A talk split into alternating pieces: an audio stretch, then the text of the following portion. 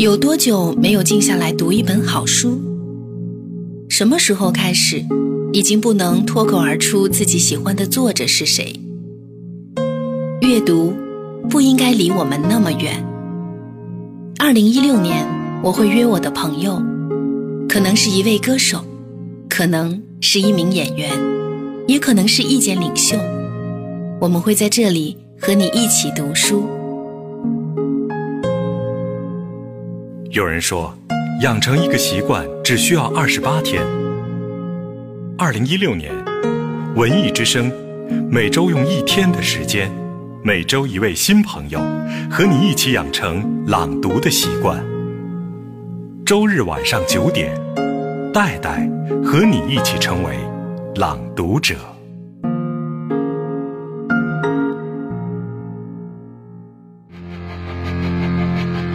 为了与他人真正在一起，唯一的出路是与他人疏离。大家好，我是演员王耀庆。周日晚上二十一点，我和主持人戴戴一起带你朗读通向自我完整的经典之作《树上的男爵》。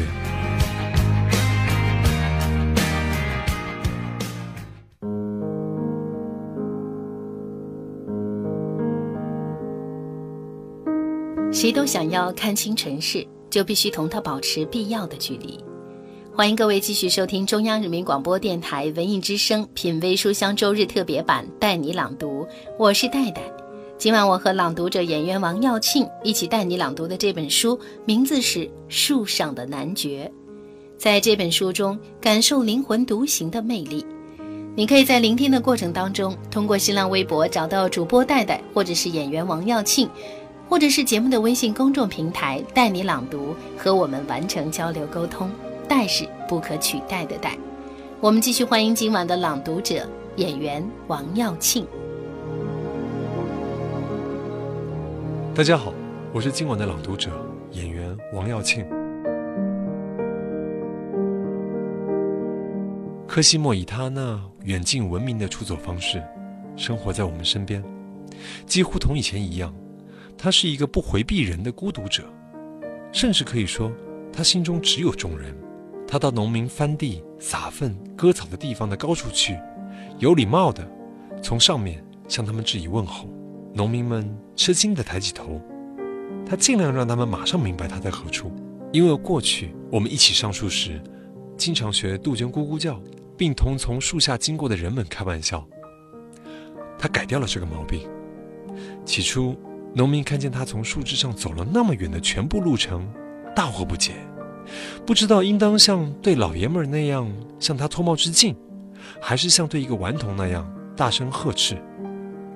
后来他们彼此熟悉起来，同他聊农事、天气，还对他在上面的游戏表示赞赏，认为这同他们看见的其他有钱人的许多娱乐相比起来，既不好，也不差。从树上。他可以半个小时不动地看他们干活，并询问肥料和种子的情况。这是他走在地面上时从来未曾做过的事情，因为那时他从不与村民和仆人说话，很不好意思开口。有时他指出他们高粱地锄直了还是弯了，或者告诉他们邻居地里的西红柿已经成熟了。有时还自愿替他们办点小差事，比如去告诉一个割草人的妻子。送块磨刀石来，或者通知人们给菜园浇水。当他替农民完成这样一些责任重大的使命而奔走时，如果遇见麻雀停在一块麦田里，他就挥舞着帽子大声叫嚷，把它们轰走。当他独自在森林里转悠时，与人相遇的机会虽然稀少，却能结识一些我们碰不上的人们。那些交往是令人难以忘怀的。在那些年月里。四处流浪的穷人们，都到森林里安身。烧炭工、锅匠、玻璃工，还有因饥荒而拖家带口、背井离乡的人们，他们没有谋生的固定职业，他们在露天里设立作坊，用铁皮盖简陋的房子睡觉。最初，这个身穿毛皮从树上穿过的少年人令他们恐惧，特别是女人们，他们把他当作是精灵鬼。但到后来，他同他们结下了友谊。他长时间的观看他们干活。当他们晚上坐在篝火边时，他就坐在离他们很近的枝头上，听他们讲故事。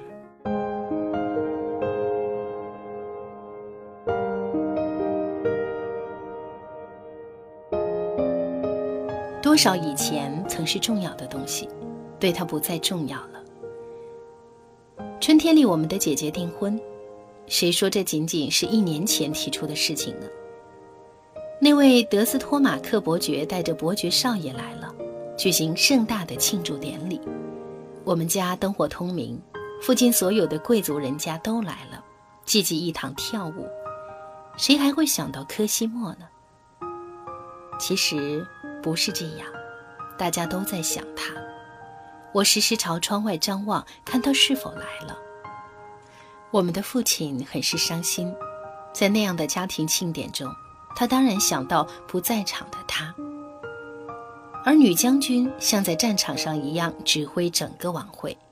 她只是想借此宣泄自己心中对他的缺席而胀满的痛苦。也许那在舞池里旋转飞舞的巴蒂斯塔也是一样。他由于脱去了修女的袍子，头梳了个像杏仁甜面点心似的发型，穿了一条饰着珊瑚的圆裙。面目焕然一新，而使人认不出来了。我敢打赌，他也在想念他，而他是在的，我没有见到。我后来才知道，他躲在一棵梧桐树顶上，挨着洞，望着灯火辉煌的窗子，看见我们家室内张灯结彩、头戴假发的人们跳舞。他的心里曾经涌起什么样的情绪呢？至少曾经稍稍的怀念我们的生活吧。他曾想到重返我们的生活只差一步之遥，这一步是那么的近，又是那么的容易跨越吗？我不知道他想了些什么，他想做什么。他在那上面的时候，我只知道他自始至终陪守着晚会。并且陪到了晚会之后，一直到蜡烛一支支熄灭，没有一扇窗口发亮为止。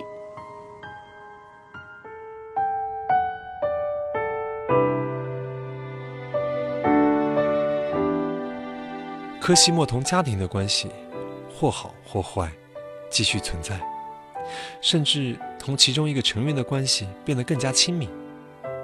只有如今才能说他懂得了认识这个人。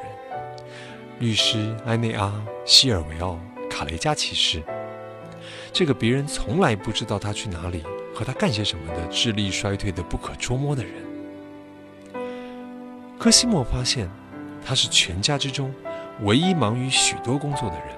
不仅如此，而且他做的那些事情，没有一件不是有用的。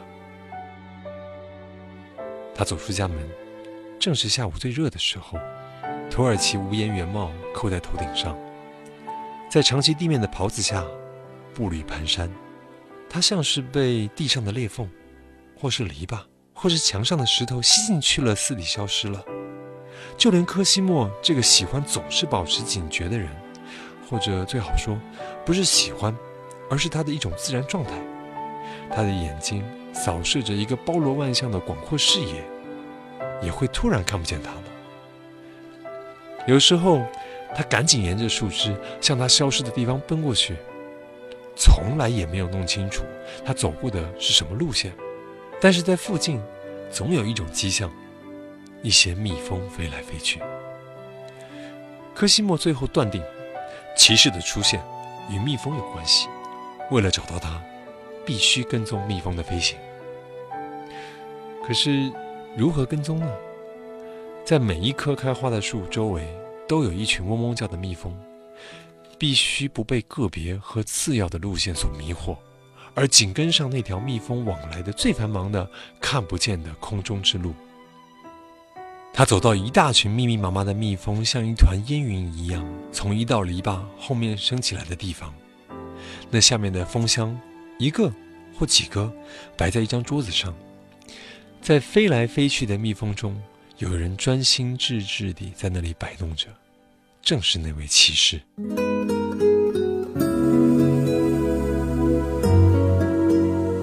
您正在收听到的是中央人民广播电台文艺之声 FM 一零六点六品味书香周日特别呈现，带你朗读。我是你的朋友戴戴，欢迎您的继续关注。今晚我邀请到的朗读者是演员王耀庆，我们一起带你朗读的这本书名字是《树上的男爵》。书中的主人公科西莫选择在树上生活，出发点是为了反抗。他要离开虚伪繁琐的贵族礼仪，离开压迫他的父亲、令他不满的姐姐、胆小的弟弟等等。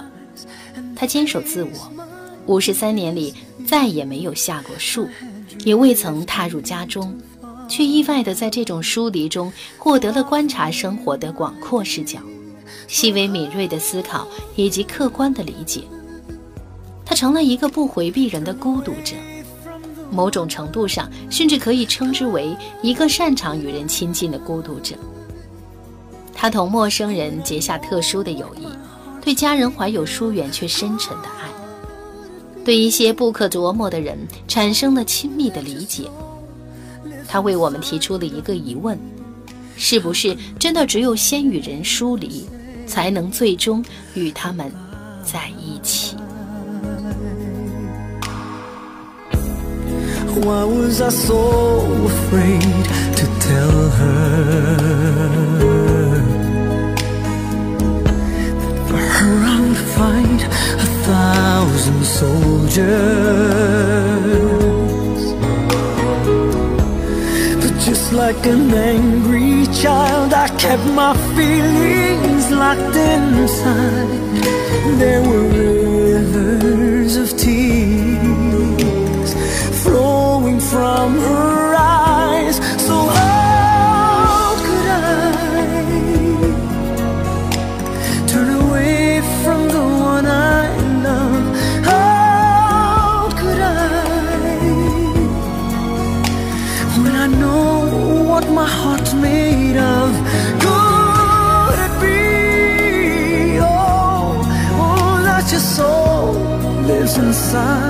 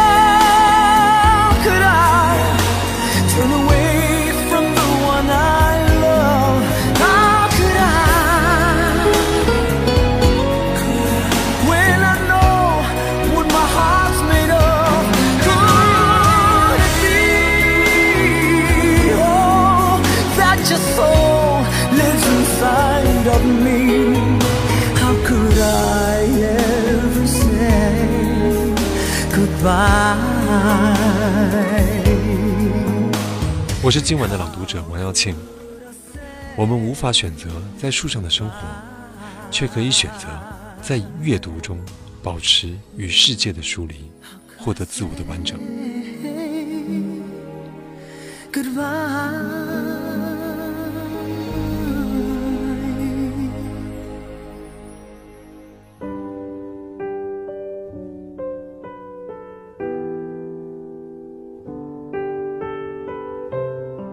西莫总是喜欢跟人们劳动，但是他在树上的生活，他的走动和打猎，一直是由互不相干和没有由来的冲动支配的，如同一只鸟儿一般。现在不同了，他要为邻人做些有益的事情。说到底，这一点还是他在同强盗的交往中学来的。愿意使自己成为有用的人，喜欢为别人提供几种必不可少的服务。他学会了修剪树枝的技术。冬季，当树木杂乱地伸张着互相纠缠在一起的枝条，仿佛不愿意变得形状更整齐一些，以便在上面开花、长叶和结果时，他就替果园的种植主整枝。科西莫修剪得很好，而要的报酬少，因此没有哪个小庄园主或佃户不请他去干活。人们看见他早晨在水晶般清澈的空气中，岔开腿，站在光秃秃的矮树上，一条围巾将脖子连耳朵一起护好，举起大剪刀，咔嚓咔嚓，准确地将老的枝条和多余的顶芽剪除。同样的技术可以运用于庭院里，使用一把短锯去修整乘凉树和观赏树。在森林里。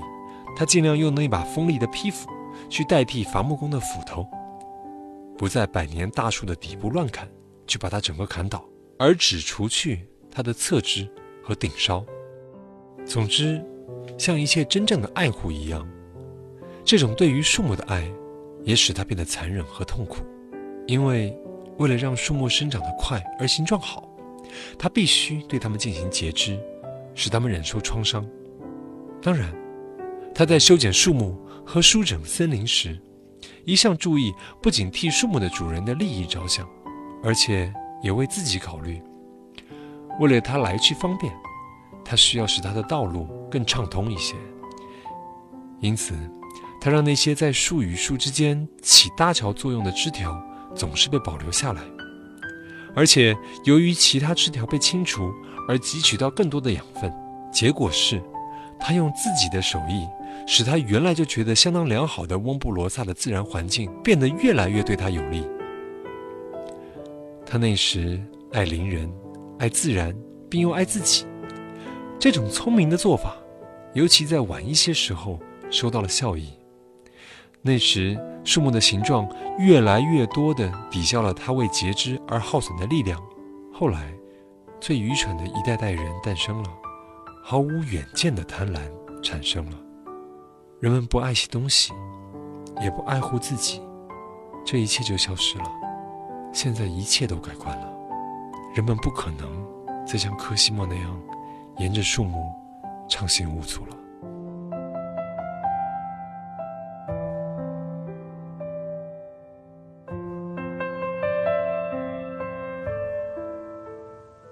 科西莫让他坐下来计算和绘图。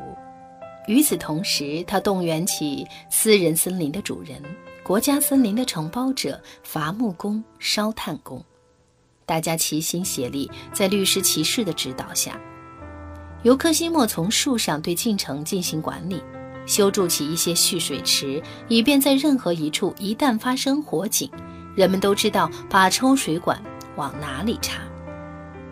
但是这还不够，必须组织一支消防队。他的小分队在火警发生时，能够立即排成一条长龙阵来传递水桶，把火控制住，不使其蔓延。由此产生一种民兵，他们轮流进行守卫和夜间巡逻。翁布罗萨的农民和手艺人中的男人们都被科西莫征集起来。很快的，就像在每种集体中都会发生的那样，产生一种团体精神。各分队之间展开竞赛，都准备好干一番大事业。科西莫也感到了自己有一股新的力量，并为此而高兴。他发现了自己组织民兵和领导群众的能力。幸运的是，他的这种才干没有被滥用过，在他的一生中只发挥过极少的几次，总是用来争取重要的成就，而且总是取得了一些成功。他懂得这个道理：集体会产生出最强有力的人物，能突出每个人的长处，使人得到替自己办事时却极难获得的那种快乐，会为看到那么多正直、勇敢而能干的人而喜悦，为了他们值得去争取美好的东西。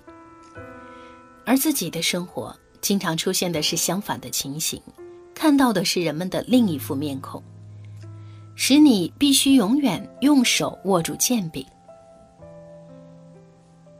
这个火灾的夏季因此而成为一个不错的季节，在大家的心中有一个需要解决的共同问题，每个人都把它放在自己的其他个人利益之前，而且从而获得其他许多优秀人物的赞同和敬佩而产生的满足感中得到报偿。后来，科西莫不得不明白，当那个共同的问题不存在之后，集体就不再像从前那么好了。做一个孤独的人更好一些，而不要当首领。但是在那个时期内，既然当了头头，他每天夜里都独自一人在森林里放哨，像过去一样站在一棵树上。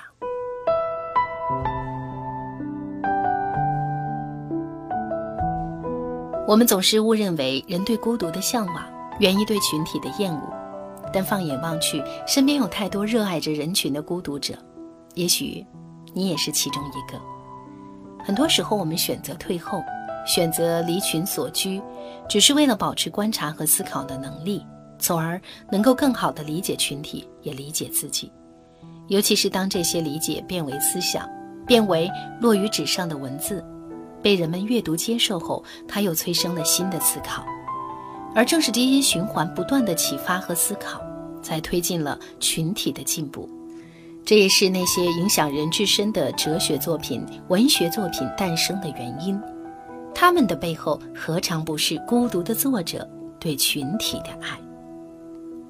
今晚我们一起朗读的这本书《树上的男爵》，就告诉了我们这样的一个道理：人与人之间交往的时候，最美的是中间的那段距离。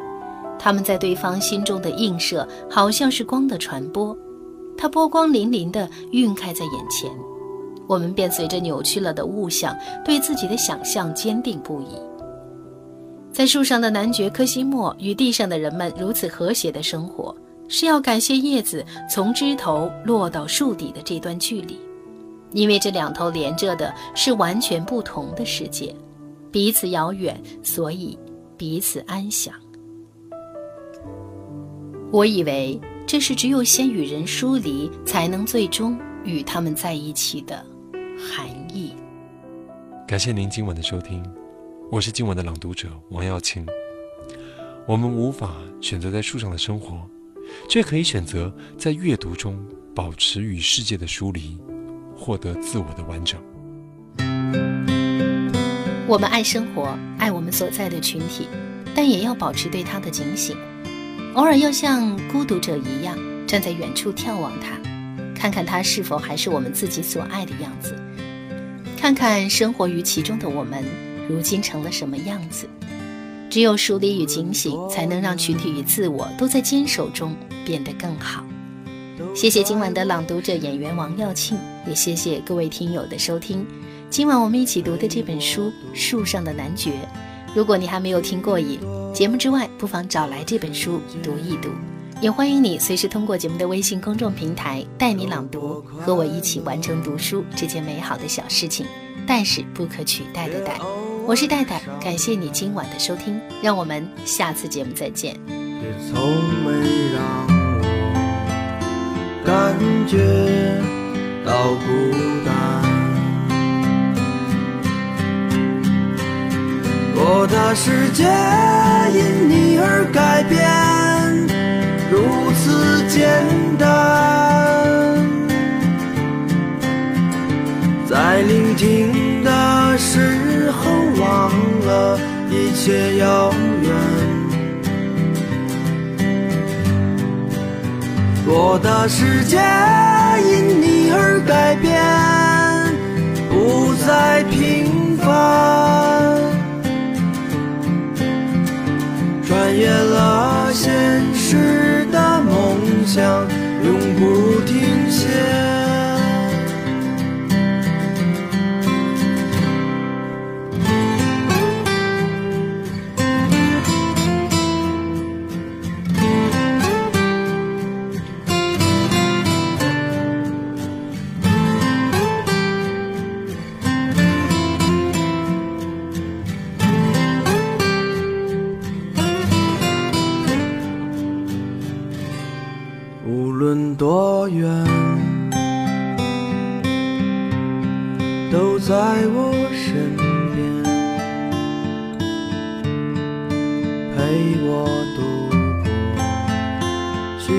多个瞬间，有过快乐，也偶尔伤感，却从没让我感觉